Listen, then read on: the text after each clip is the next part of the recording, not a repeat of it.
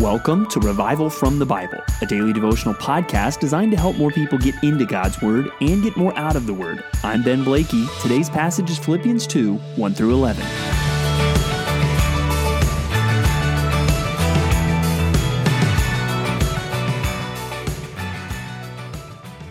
You've heard the old saying, it's not whether you win or lose, it's how you play the game. And maybe you could adjust that statement sometimes to it's not whether you win or lose, it's who you play with. Because even if you think about sports, few things can be uh, more draining uh, than being on a team where there is disunity. And few things can be more life giving and enjoyable than being on a team that is unified, where you love one another, where you would go to battle for one another. And that's obviously not just true if you think back to when you were young playing sports. That's true in so many things in life. It applies often to work.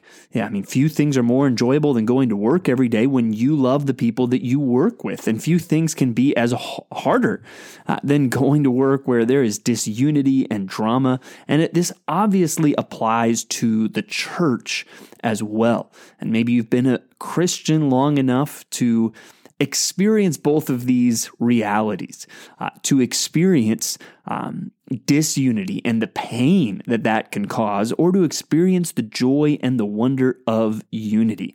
And to anybody that's had a taste of both, I guarantee it's 100% we would all prefer unity to disunity. Well, how do we get there? How do we get to that joy of unity? And that's a part of what we are seeing here in Philippians. We saw some of that at the end of chapter one, and we're going to see more of that now in chapter 2. If you go back to chapter 1, he talks about them being uh, worthy of the gospel with their manner of life, or could be translated really being good uh, gospel citizens. And one way they're supposed to do that is with one mind striving side by side for the faith of the gospel. Now, we see that again in chapter 2, and we see a prescription for unity. But even when we think about unity as something that we want, we need to realize unity is going to come when what we want really is last in the pecking order. Because what we will see, unity comes from ultimately having a right acknowledgement of Christ and a right prioritization of Christ and then a focus on others. And then when you are in last place out of those elements, that's where unity is most likely to come. And like I said, it really starts with Christ. In verse 1 and 2, it says, So if there is any encouragement in Christ, any comfort from love, any participation in the Spirit, any affection and sympathy, complete my joy by having the same mind, having the same love, being in full accord and of one mind. Now, verse 1 really works to remind us of all that we have in Christ. We have this abundant spiritual resource in Him, and that echoes nicely what we saw in Ephesians. We have every spiritual blessing in the heavenly places in Christ. So, yes, even verse 1, the if there could be translated with more of the sense of since. So, since there is encouragement in Christ and comfort from love and participation of the Spirit, you have everything you need in Christ. Even think of uh, vacation. Did you take a vacation in this last year? Well, that vacation was to some extent limited by your resources. Think back maybe to that vacation. What would you have done if money was no object? Well, you might have stayed somewhere a little nicer. You might have gone somewhere a little different. You might have eaten different food along the way if money was no object. But in that case, clearly you, you were constrained by a budget. Here, when it comes to loving other people, we often think, well, you know, I, I'm limited to this and I can't do that. How would you think about relationships if spiritual resources were no object? Because that's the idea. You have unlimited resources in Christ. Start to think that way in your relationships about other people. And when Paul says, complete my joy by having the same mind, having the same love, I think some of that is really calling us back even to his example, uh, that we would have the same mind as him, the same love as him. And what is that? Well, we saw that in chapter one. For to me, to live is Christ. And even though dying and being with Christ would be better, I'm excited to be here for you uh, because I love Christ and I can't love Christ without loving his people. Uh, so that's the start of unity. Unity will begin when you have a group of people that all ultimately care most about honoring Christ. That's where unity will flow from. And, and then from that, there will be an intentional uh, focus, a, a kind of an active concern for others. And that's what you see in verses 3 and 4. Do nothing from selfish ambition or conceit, but in humility count others more significant than yourselves. Let each of you look, look out not only to his own interests, but also to the interests of others. So here, uh, it's telling you what not to do, not from selfish ambition or conceit, but in humility count others more significant than yourself. So see, there's a there's an activeness to this thought. It's not just don't think about yourself. It's really, no, you need to think about others more important than yourself. You, you need to look out to the interests of others. This isn't just passive, this is active in how we think about other people. So it starts with Christ, an acknowledgement of the unlimited spiritual resources we have in Him. It flows then from a passion for Christ, then into an active concern for others. And then in verse 5, he's really saying this isn't just my mindset, this same mind that you need to have, it's the mindset that Christ had. And verses 5 through 11 is very rich in theology. Also, it has some parts that are much debated in theology. What does this emptying himself mean?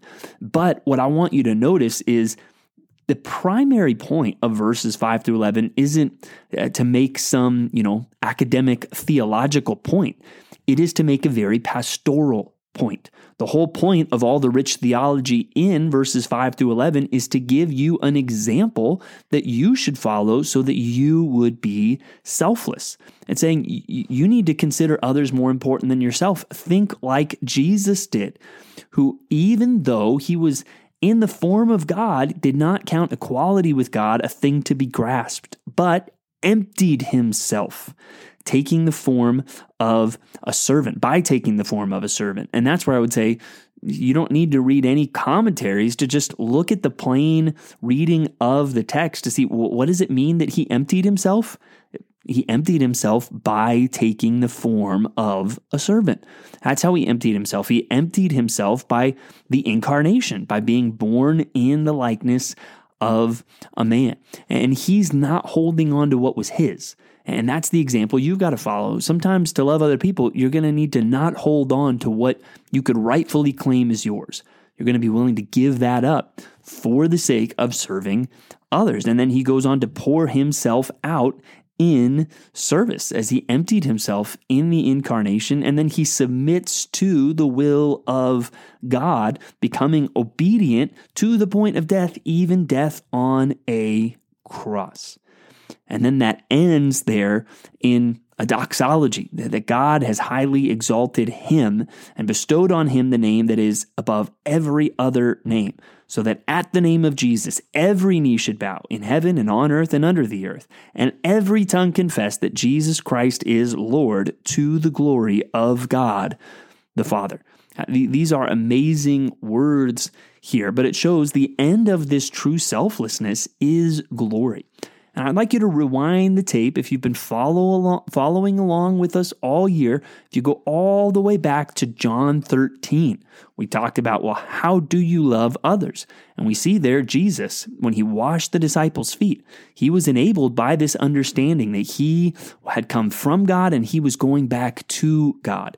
It was this knowledge that God's got me that enabled him to empty himself by serving the disciples in that particular instance because he knew he was going back to God. He knew that he didn't need to demand glory from his disciples in that moment. No, he could be the selfless servant because he knew that God would glorify Him.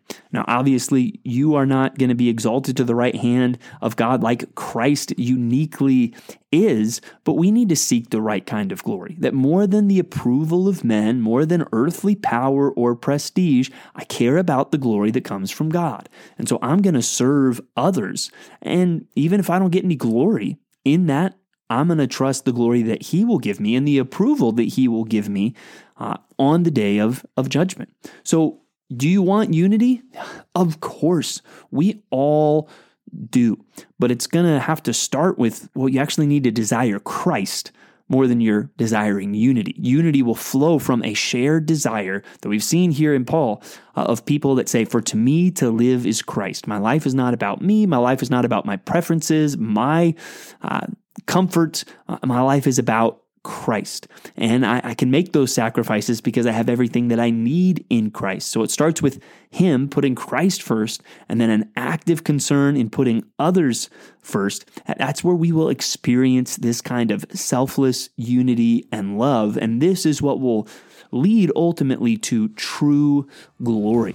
And I hope this passage helps all of us not just to wish for more unity coming from others, but to pursue the right path ourselves, but with Christ first, and then seeking to actively love others, and then enjoying the unity and the glory that comes in the wake of that. Thanks for digging into God's Word with me today on Revival from the Bible. For more resources, check out revivalfromthebible.com. To learn more about Compass Bible Church Treasure Valley, go to compassbible.tv. The grace of our Lord Jesus Christ be with you.